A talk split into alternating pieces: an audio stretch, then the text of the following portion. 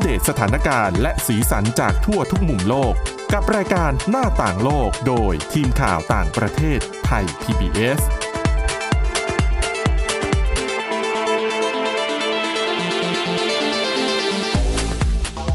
สวัสดีค่ะคุณผู้ฟังนี่คือรายการหน้าต่างโลกนะคะ เรากลับมาพบกับคุณผู้ฟังเป็นประจำทุกวันเลยนะคะ ตั้งแต่วันจันทร์ถึงวันศุกร์ไม่ว่าจะเป็นวันหยุดนักขัตฤกษ์หรือว่าวันหยุดพิเศษอะไรต่างๆ นานา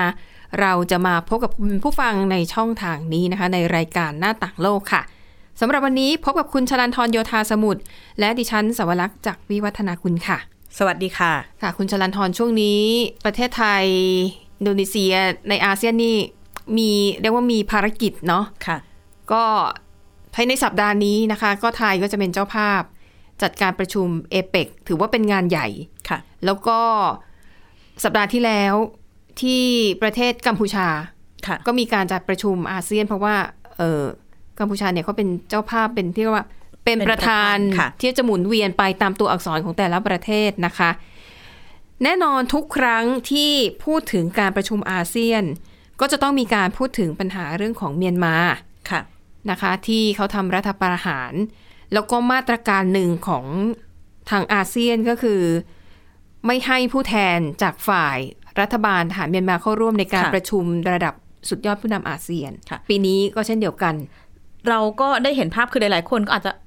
มองภาพว่าอาเซียนเนี่ยทั้งในการประชุมระดับผู้นำประเทศอาเซียนไม่ได้เห็นพลเอกอาวุโสมินอองหลายถูกเชิญไปที่กัมพูชา ค่ะ รวมถึงการประชุมระดับรัฐมนตรีต่างประเทศ เราก็ไม่เห็นคือ อืม ภาพก็ออกมาเหมือนว่าอาเซียนเองเนี่ยเดินหน้าแข่งขัน ในการกดดัน ใน รั การ ฐ ก บา ด ล ดั เมียนนรัฐ มา บาลเมียนมาหรือการออกมาพูดของประธานอาเซียนอย่าง ค่ะ ฮุนเซนเองก็ดี ช่วงหลังๆ เราเห็นท่าทีของกัมพูชาที่หลาย ๆ คนอาจจะแบบไม่ไม่คาดคิดว่าเอ่อฮุนเซนจะออกมา อืม แข่งแข่งเรียกว่าแข่งกล้าวต่อการประนามต่อการ ค่ะ เอ่อท่าทีต่อรัฐบาลทหารเมียนมานะคะ แต่ ถือ ว่า เดาทางยากนะเพ ค่ะ ราะตอนแรกที่รู้ว่ากัมพูชาจะต้องได้ขึ้นมาเป็นประธานอาเซียน ตอนนั้นหลายคนก็มองว่าสมเด็จฮุนเซนนี่อาจจะเข้าข้างรัฐบาลทหารเมียนมาหรือเปล่า ค่ะ ก็ตอนแรกก็พูดเหมือนจะเป็นอย่างนั้น แต่ ค่ะ พอเวลาผ่านไปอ้าวก็หันมาอยู่ในร่องรอยเดียวกับอาเซียน ค่ะ นะคะ แต่ทีนี้น่าสนใจเพราะว่าเมื่อวันพฤหัสบดีที่ผ่านมานะคะ มีการเปิดเผยเอกสารของ Fortify Right ก็คือเป็นเออองค์กร NGO ระหว่างประเทศเนี่ยนะคะทำงาน ค่ะ เรื่องสิทธิมนุษยชนเอ่อได้บอกว่าได้รับเอกสารภายในเนาะของอาเซียนที่หลุดออกมาจากแหล่งข่าวที่น่าเชื่อถือ แล้วก็มีส่วนเกี่ยวข้องในการเจรจาระหว่างเอ่อประเทศต่างๆ สมาชิกของอาเซียนใน เฉพาะในเรื่องของสถานการณ์เมียนมานะคะ ค่ะ โดยระบุว่าจัดทำเอกสารเนี่ยทางเอ่อกัมพูชาซึ่งเป็นประธานเนี่ยเป็นคนจัดทำเอกสารดังกล่าวขึ้น แล้วก็มี 11 หัวข้อ แต่ว่าในจำนวนนี้มี 2-3 หัวข้อที่ทาง Fortify Right ชูออกมา แล้วก็มองว่าเป็นประเด็นที่ค่อนข้างน่ากังวลนะคะ อันแรกก็ในเรื่องของเนื้อหาที่ รายงานของอาเซียนเนี่ยระบุว่าประเมินภาพรวมสถานการณ์ในเมียนมาอย่างคลุมเครือ เช่น อืม ใช้คำว่าความรุนแรงจากกลุ่มติดอาวุธ โดยที่ไม่เอ่ยถึงการใช้ความรุนแรงของรัฐบาลทหารเมียนมา ค่ะ อันี้ก็เป็นจุดแรกที่หน่วยงานภาคประชาสังคมมองว่า เป็นรายงานที่ไม่ค่อยจะถูกต้องนักเท่าไหร่นะคะ ขณะ ค่ะ ที่เอ่อโดยรวมเนี่ยก็ไม่ได้มีการกล่าวถึง การก่อเหตุรัฐประหารที่ตอนนี้มีนักโทษการเมืองมากกว่า 12,000 คนเนี่ยก็ถูกจับกลุ่มแล้วก็จำนวนมากก็ถูกสังหารนะคะ แล้วก็อย่างที่เกริ่นมาว่า แม้พลเอกอาวุโสมินอองหลาย หัวหน้าคณะรัฐประหารเนี่ยไม่ได้เข้าร่วมประชุมสุดยอดผู้นำอาเซียน แต่ว่า แล้วก็อาเซียนเองมีข้อตกลงว่าจะไม่เชิญ เท่าที่เราจำได้นะก็คือจะไม่เชิญตัวแทนรัฐบาลทหารเมียนมาเข้าร่วม หรือคนที่เข้าร่วมจะต้องเป็นกลุ่มที่ไม่ได้เกี่ยวข้องกับการเมืองใด ค่ะ ๆ แต่เอกสารนี้ระบุว่า แต่พอไปดูประชุมรัฐมนตรีระดับอื่น ๆ คือในอาเซียนเนี่ยไม่ใช่มีแค่ประชุม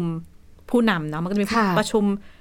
รัฐมนตรี ด้านความมั่นคง รัฐมนตรีเศรษฐกิจ อ่าคือประชุมกันตลอดทั้งปีอ่ะมีระดับเจ้าหน้าที่อาวุโส ค่ะ คือมีหลากหลายเวทีการประชุมมาก เขาบอกว่าไปดูในเวทีเหล่านั้นเนี่ย มี อืม ผู้แทนจากรัฐบาลขานเมียนมาเข้าไปนั่ง ๆ ค่ะ เพราะว่าทาง Fortify ไรก็เลยมองว่า อ้าว อย่างนี้ก็เป็น เหมือน การประกาศเฉพาะ ในระดับใหญ่สิ อืม ระดับย่อย ค่ ประชุมย่อยๆ แสดงว่าอาเซียนเนี่ยออกไปในแนวทางยอมรับรัฐบาลทหารเมียนมาเข้ามาพูดคุยเจรจานะคะ ค่ะ แล้วก็ในเอกสารนี้ก็ยังบอกว่ามีแนวโน้มที่อาเซียนเนี่ยจะใช้วิธีการ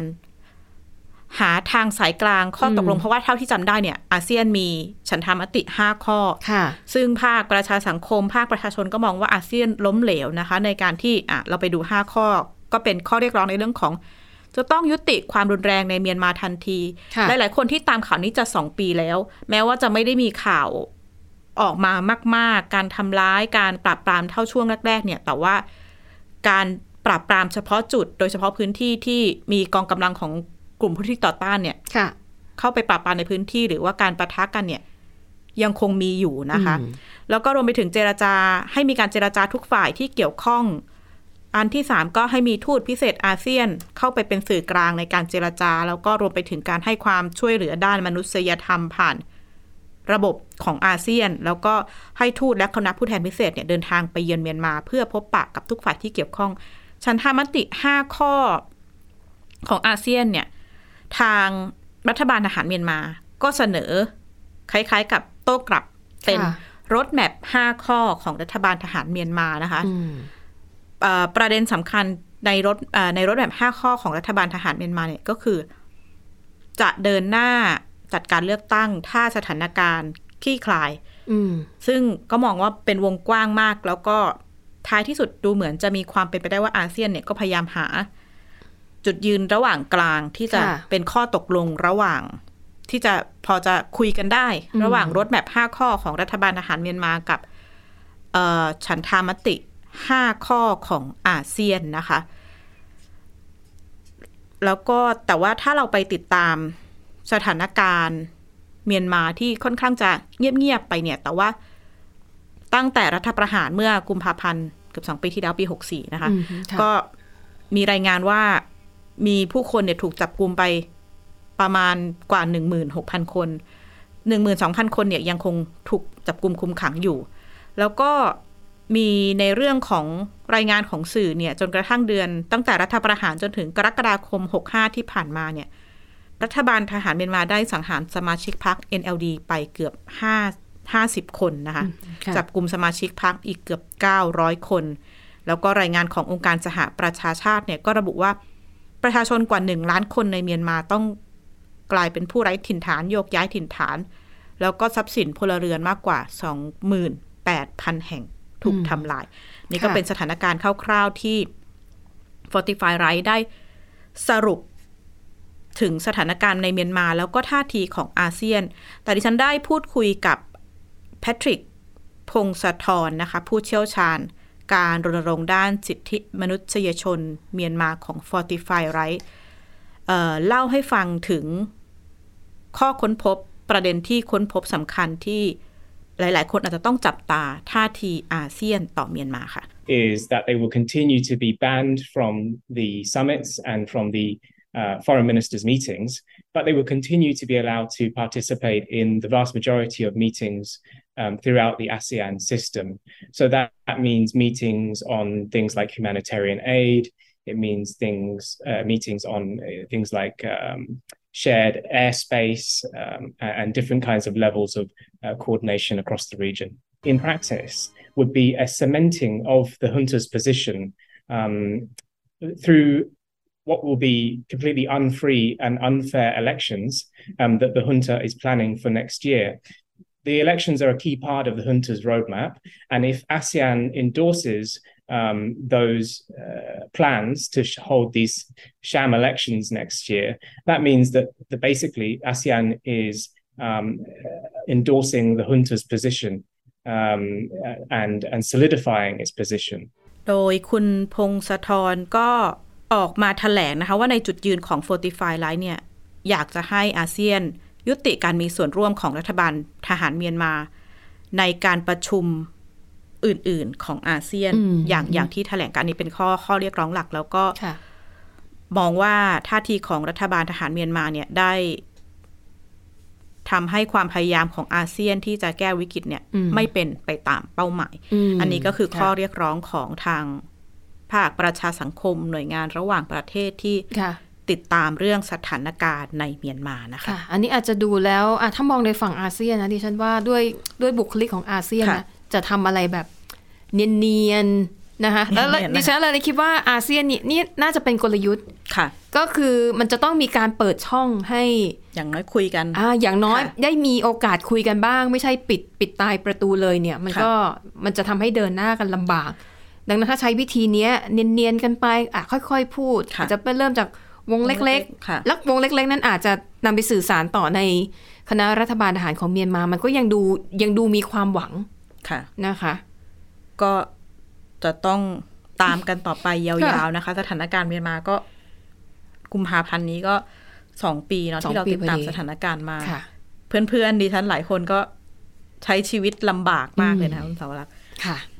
อ่ะ แต่ว่าเกร็ดเรื่องการประชุมอาเซียนเนี่ยไม่ได้มีแต่เรื่องแบบหนักๆเท่านั้นนะ ค่ะ มีประเด็นหนึ่งดังมากนะในสื่อสังคมออนไลน์ เรื่องของของที่ระลึกที่ผู้น ค่ะ ำอาเซียนอ่าผู้นำกัมพูชา ซึ่งเป็นประธานอาเซียนเนี่ยจัดเตรียมไว้ให้กับผู้นำที่ไปเข้าร่วมการประชุม อืม ถ้าหลายๆ คนติดตามก็จะเห็น ค่ะ ดิฉันได้ไปตามจากเฟซบุ๊กของนายกรัฐมนตรีกัมพูชาเหรอคะคุณสม ค่ะ เด็จทุนเซนนะคะท่านโพสต์เองเลยนะคะ เมื่อสักสัปดาห์ที่แล้วเนาะ ค่ะ โพสต์ภาพข้อมือใส่นาฬิกา เรือนทอง นาฬิกา ค่ะ หรูหรามาก แล้วก็พร้อมข้อความว่าเนี่ยเขาจะใส่นาฬิกานี้นะคะ ไปประชุมที่การประชุมอาเซียนที่พนมเปญเสร็จแล้วก็ไปประชุมต่อที่ G20 ก็จะใส่นาฬิกาเรือนนี้ แล้วก็ ค่ะ รวมถึงการมาประชุมเอเปกที่ไทยนะคะ นาฬิกาเรือนหรูเนี่ย เป็นสีทองสวยงามเนี่ย ระบุว่าเป็นนาฬิกาที่สั่งทำพิเศษ 25 เรือนเท่านั้นเลย ค่ะ สำหรับอ่ะสิบผู้นำประเทศอาเซียนแล้วก็ประเทศ plus อื่น ๆ ที่เข้ามา อ๋อ ร่วมประชุม ค่ะ ไม่ ค่ะ แล้วก็รวมถึงองค์กรระหว่างประเทศนะคะ ค่ะ เตรียมมอบให้เป็นของขวัญที่ระลึกเลยนะคะเดียนก็ไปติดตามว่าไอ้นาฬิกานี้มันจะดูหรูหรายังไงนะคะ เขาบอกว่า ค่ะ ใช้กลไก เดี๋ยวดิฉันออกเสียงก่อนนะ ตูบียอง เป็นกลไกการจัดนาฬิกาทำนาฬิกาที่บอกว่าเอ่อมาตรฐานของสวิตเซอร์แลนด์หรือเยอรมนีเลยทีเดียว เพราะว่ากลไกเนี้ยจะทำให้นาฬิกาเดินเที่ยงตรงนะคะ ค่ะ เท่ากับสินค้าไฮเอ็นนาฬิกาของสวิสเลยทีเดียว ค่ะ แต่น่าสนใจนะคะว่าเอ่อแม้จะใช้มาตรฐานสวิตเซอร์แลนด์เยอรมนีเนี่ยแต่ว่าผลิตที่กัมพูชา ค่ะ แล้วก็ผลิตโดยบริษัท Prince Horology นะคะ ซึ่งบริษัทเนี้ยเป็นส่วนหนึ่งของกลุ่ม Prince หรือ Prince Group เนี่ย น่าสนใจอีกเหมือนกันเจ้าของบริษัทเนี้ยคือเออจริง ๆ เขาเป็นนักธุรกิจจีน ค่ะ ได้สัญชาติกัมพูชา อืม ถ้าหลาย ๆ คนเห็นจะเป็นคนที่ติดตามคุณเซนอย่างใกล้ชิดเลยเรียกว่าคนข้างกายเลยทีเดียว แล้วก็ ค่ะ เป็นบริษัทที่หนึ่งในบริษัทที่เติบโตอย่างรวดเร็วที่สุดในกัมพูชานะคะ ค่ะ ก็น่าจะมีบทบาทไม่น้อย อืม ขณะที่สื่อต่างๆ จับตามองว่าเออของขวัญชิ้นพิเศษชิ้นเนี้ย มันสะท้อน ความชอบนาฬิกาหรู ค่ะ ของผู้นำกัมพูชาได้เป็นอย่างดีนะคะถ้า ค่ะ หลายๆ คนจำได้ก็มีรายงานของสื่อต่างประเทศเนี่ยก็ออกไปติดตาม โดยเขาดูจากภาพโพสต์ Facebook ของคุณเซนเนี่ยแหละว่าตั้งตั้งแต่ปี 2018 เนี่ยนะคะ ค่ะ จนถึงปัจจุบันเนี่ย อืม ไปนับนาฬิกาหรูที่ไม่อาจจะตั้งใจหรือไม่ได้ตั้งใจในการถ่าย ค่ะ รูปโพสต์ Facebook เนี่ยไม่ต่ำกว่า 6 เรือน ค่ะ ซึ่งแต่ละเรือนเนี่ยจริงๆดิฉันก็ออกเสียงไม่ค่อยถูกนะ คะเพราะว่า ไม่ใช่ เข้ คอนา ไม่ ฬิ ถึง กานะ นะคะ เออ ไม่ว่าจะเป็นปาเต็กฟิลิป รุ่น ค่ะ สกายมูนตูบียอง อันนี้ราคา1ล้าน2แสนดอลลาร์สหรัฐ ดิฉันคำนวณคร่าวๆประมาณ 44 ล้านบาทน ค่ะ เป็นเรือนพิเศษเข้าใจว่าผลิต 20 กว่าเรือนเท่านั้น อือหือ จัดทำเฉพาะ ค่ะ ลูกค้าพิเศษเท่านั้นรวมไปถึงนาฬิกาหรูอย่างริชาร์ดมิลแล้วก็อีกอันนี้ก็ออกเสียงยากนะคะ ว่าเชอรองกองสตองแตงเป็นน่าจะเป็น ค่ะ นาฬิกายุโรปต่างๆ นาฬิกาหกเรือนที่โพสต์เนี่ยมีราคาตั้งแต่หนึ่งถึงสามล้าน ดอลลาร์สหรัฐ เลยทีเดียว ก็ หก ก็เริ่มต้นนี่ 30 ล้านกว่าบาท ค่ะหกหกเรือนนี่ก็รวมนี่น่า คูณ จะ เข้า เย ไป อะ นะ มากนะคะ ขณะที่ตั้งคำถามว่า ผู้นำกัมพูชาเนี่ยเอ่อเงินเดือนของนายกรัฐมนตรีกัมพูชาอยู่ที่ 2,500 ดอลลาร์สหรัฐหรือประมาณ7-8หมื่นบาท อ่าค่ะ แล้วคนก็ตั้งคำถามว่าเอาวแล้วไปเอา ทำธุรกิจไง ต่อให้เก็บเงิน ขามีธุรกิจ อ๋อ ส่วนตัว ค่ะ ธุรกิจของครอบครัว อันนี้ก็เป็น ที่ ที่ตั้งคำถามนะคะ ขณะที่ ค่ะ 25 เรือนเนี่ยใครจะได้บ้างก็ มีผู้นำชาติอาเซียน รวมถึงพลเอกประยุทธ์จันทร์โอชา เราก็ต้อง ค่ะ รอดูนะคะว่า ได้มาแล้วจะ แต่ยั จะ งไง ใส่ไหม เพราะว่าอย่างเอิ่มสิงคโปร์เนี่ย ค่ะ การรับของกำนันเนี่ยซีเรียสมาก อืม ทุกอย่างจะต้องรับหรือไม่รับมาเนี่ยต้องส่งคืนให้รัฐไม่ว่าจะเป็นแม้แต่เป็นคลิปหนีบกระดาษอะไรเพราะดิฉัน อ่า เคยจัดงาน ค่ะ กับคนสิงคโปร์เขาบอก ค่ะ ว่า ของแจกเนี่ยแฟ้มอะไรที่แจกในงานประชุมเนี่ยยัง ค่ะ ต้องดีแคลร์ให้กับ เหรอคะ ทางรัฐค่ะซีเรียสมากใน แม้ เรื่องข แต่ อง ในระดับของเจ้าหน้าที่ที่มาร่วมประชุม ใช่ค่ะ งั้นอย่างพวกอ่ะที่เขาแจกของอ่ะเป็นกล่องน้ำบัตรพวง ต้อง กุญ ต้อง แจ ชี้แจง เพราะว่าถือว่าเป็นทรัพย์สินของรัฐถ้าอยากได้ต้องซื้อ ต้องจ่าย โอ้โห นะ ต้องจ่าย เงินค่ะ โอเค อันนี้เป็นของสิงคโปร์แต่ ค่ะ ไม่รู้ว่าไทยจะมีขั้นตอนยังไงนะคะ ค่ะ ขณะที่เอ่อสมาอดีตสมาชิกพักฝ่ายค้านกัมพูชาเพราะตอนนี้ฝ่ายค้านกัมพูชาไม่มีละ เป็น ใช่ สลาย ค่ะ ไปหมดละก็ออก ค่ะ มาวิจารณ์นะคะ ว่าน่าจะมีผู้นำประเทศไม่กี่คนหรอกที่จะรับหรือใส่ รองรับ อืม ของขวัญชิ้นนี้นะคะ เพราะว่าแน่นอนถ้าจัดทำพิเศษ 25 เรือนเนี่ยดิฉันว่า มูลค่า รา ต้อง คามูลค่า ใช่ จะต้องสูง แล้วก็คนก็ไปติดตามอีกนะคะว่า อืม เอะแจกขนาดเนี้ย แต่ว่าถ้าไปดูประชากรกัมพูชาที่เรียกได้ว่าอยู่ใช้ชีวิตภายใต้รายได้เนี่ย เฉลี่ยต่ำกว่าเส้นความยากจนเนี่ย ค่ะ สามล้านคนแล้วก็ผลิตภัณฑ์มวลรวมของประเทศต่อหนึ่งประชากรหนึ่งคนเนี่ยอยู่ที่ประมาณหนึ่งพันห้าร้อยห้าร้อยดอลลาร์สหรัฐต่อปี ซึ่งหมายความว่าราคาเนี่ยอาจจะต่ำกว่าราคานาฬิกาอาเซียน อืมก็หมายถึง อันนี้ก็ได้นะคะ แทนที่จะเอางบประมาณมาดูแลประชาชนแต่เอา ค่ะ ไปจัดงานทำของกำนันแจกดูจะมูลค่าสูงเกินความจำเป็นหรือเปล่านะคะ แต่ว่าทางเอ่อรัฐบาลก็ออกมาแถลงนะคะว่า ค่ะ ไม่ได้ผิดอะไร เพราะว่าที่ผ่านมาเนี่ยเอ่อการประชุมอาเซียนการแจกของชำร่วยก็เป็น เป็นเรื่องปกติ เรื่องปทำอกติยู่แล้วเพียงแต่ว่าอ่ะในฐานะที่เราก็แบบทำข่าวต่างประเทศมา ค่ะ ก็จะเห็นอยู่ว่าธรรมเนียมการมอบของกำนันให้กับผู้ที่มาเข้าร่วมประชุมนี่ถือว่าเป็นเรื่องปกติ แต่ประเด็นคือส่วนใหญ่เนี่ยเขาจะเน้นเป็นของชำร่วยที่สะท้อนถึง วัฒนธรรม เอกลักษณ์ ค่ะ หรือว่าสัญลักษณ์ของประเทศนั้นๆ แล้วมูลค่าเนี่ยก็ก็ตามความเหมาะสม ค่ะ อ่ะอย่างถ้าเป็นของไทยก็ต้องแจกอะไรอ่ะเอ่อเป็นตุ๊กตารูปช้าง หรือจะเป็น ค่ะ ถ้วยชามสังคโลก ที่มันสะท้อนความเป็นไทยอะนะคะ แต่การที่จะทำเครื่องประดับที่หรูหราแล้วมันไม่ได้สะท้อนถึงความเป็นเอกลักษณ์ของประเทศเจ้าภาพเนี่ยดิฉันไม่เคยเห็นนะ แต่เขาระบุเลยนะ made in Cambodia อ๋อเอานั่นคือ นั่นคือสัญลักษณ์ที่ระบุแล้ว เจ้าภาพนะคะ มองในแง่ดี ค่ะ ท่านสมเด็จฮุนเซนอาจจะมองว่ากัมพูชาเนี่ย ก็มี เปิดขาย ศักยภาพในการผลิต นาฬิกา ค่ะ หรูคุณภาพดีเทียบเท่ากับมาตรฐานยุโรปได้ ค่ะ หรือเปล่า ก็คงต้องเดี๋ยวต้องติดตามว่า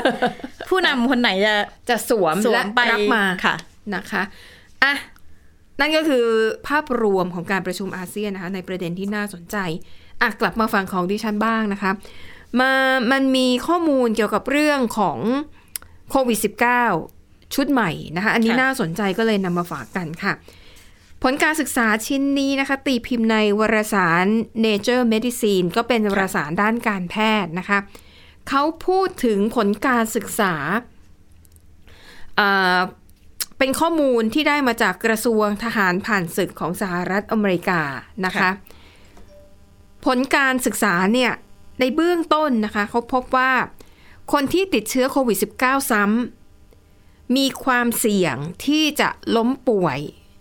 มีความเสี่ยงที่จะอาการหนัก มีความเสี่ยงที่จะเสียชีวิตสูงกว่าการติดเชื้อในครั้งแรก ดังนั้นสำหรับหลายคนบางคนอาจจะมีความความเชื่อนะคะ ค่ะ ว่า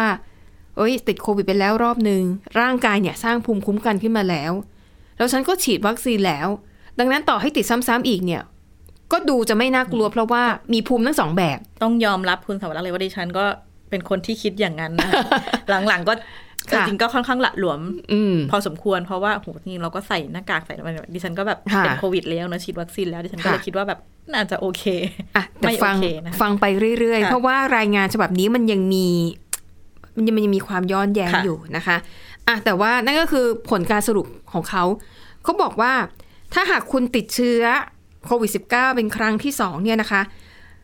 ถ้าหากเทียบกับคนที่ติดเชื้อครั้งแรกเนี่ย โอกาสที่คุณจะต้องเข้ารับการรักษาในโรงพยาบาลน่ะจะสูงกว่าการติดเชื้อครั้งแรกถึงสามเท่า แล้วก็มีโอกาสที่จะเสียชีวิตน่ะสูงกว่าการติดเชื้อครั้งแรกถึงเท่าตัวนะคะ นอกจากนี้ก็ยังมีความเสี่ยงที่อวัยวะต่างๆ ในร่างกายเนี่ยจะได้รับความเสียหายจากการติดเชื้อโควิดซ้ำสองเนี่ยมากขึ้นมากกว่าครั้งแรก ไม่ว่าจะเป็นปอด หัวใจ ไตนะคะ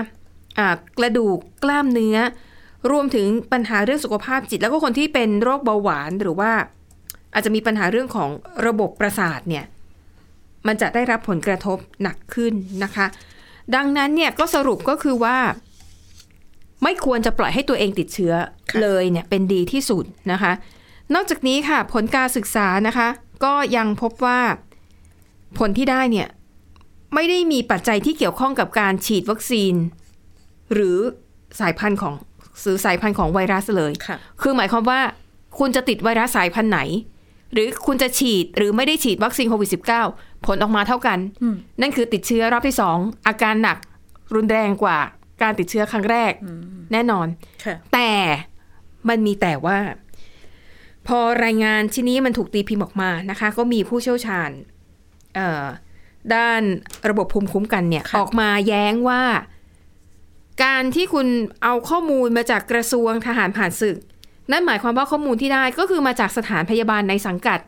ทหารผ่านศึก หน่วยงานของทหารผ่านศึกใช่ไหมเขาบอกว่าคนที่อยู่ในกลุ่มนี้เนี่ย มันไม่ได้สะท้อนถึงรูปแบบของประชากรทั่ว ๆ ไปในสหรัฐอเมริกา เพราะว่า คนเหล่านี้ส่วนใหญ่นะคะ จะต้องเป็นผู้ชายที่มีอาการป่วยอยู่แล้ว เพราะว่าอย่างที่บอกเป็นฐานโรงพยาบาลฐานผ่านศึก เป็นผู้ชาย ส่วนใหญ่จะอายุมาก ค่ะ แล้วก็ส่วนใหญ่ก็จะต้องมีอาการ มีโรค ป่วยที่รุนแรงอยู่แล้ว ประจำตัว ไม่งั้นจะไปโรงพยาบาล ทำไม ค่ะ ใช่ไหมคะ ดังนั้นการที่เอาคนกลุ่มเนี้ยที่มีสภาพร่างกายที่มีแนวโน้มว่าจะเจ็บป่วยมากกว่า ค่ะ คนธรรมดาทั่ว ๆ ไป และยิ่งเป็นทหารมาด้วย ผ่านศึกสงครามไหนจะปัญหาเรื่องของสภาพจิตใจจากความรุนแรงที่เกิดขึ้นในสงครามอีก เขาก็เลยไม่เห็นด้วย อืม กับรายงานฉบับนี้ ค่ะ นะคะ แต่นั่นแหละสรุปทั้งหมดทั้งมวลนะคะเขาก็เตือนว่าการไม่ติดเชื้อโควิด -19 ดีที่สุด หรือต่อให้คุณเคยติดเชื้อไปแล้วเนี่ยก็อย่าได้ไว้วางใจว่าติดอีกรอบฉันก็ไม่เป็นไรหรอก อืม นะคะ ก็ถือว่าเป็นผลการศึกษาทางสุขภาพ อุสลานฮอยก็ยัง เดี๋วเร สบายใจได้นิดนึง กลั นะ บไประมัดระวังเพิ่มขึ้นนิดนึงนะคะ ค่ะ เพราะจริงๆสำหรับคนไทยการใส่หน้ากากอนามัยก็ไม่ใช่เรื่องที่เรารู้สึกว่ามันลำบากยากเย็นเนาะ ค่ะ มันกลายเป็น new normal จริงๆอะ ค่ะ เดี๋ยวนี้คือการออกไปที่ไหนออกไปที่สาธารณะ แล้วไม่ใส่หน้ากากเนี่ย เขินนะ รู้สึกเขินรู้สึกว่าไม่มั่นใจ ต้องใส่ต้องหยิบขึ้นมาใส่ ค่ะ หน่อยนะคะอ่ะคุณผู้ฟังค่ะ และก็ทั้งหมดนี้ก็คือเรื่องราวในรายการหน้าต่างโลกนะคะ ขอบคุณสำหรับการติดตาม หมดเวลาแล้วกลับมาพบกับพวกเราได้ใหม่ในตอนหน้าวันนี้ลาไปก่อน สวัสดีค่ะ สวัสดีค่ะ Thai PBS podcast. View the world via the voice.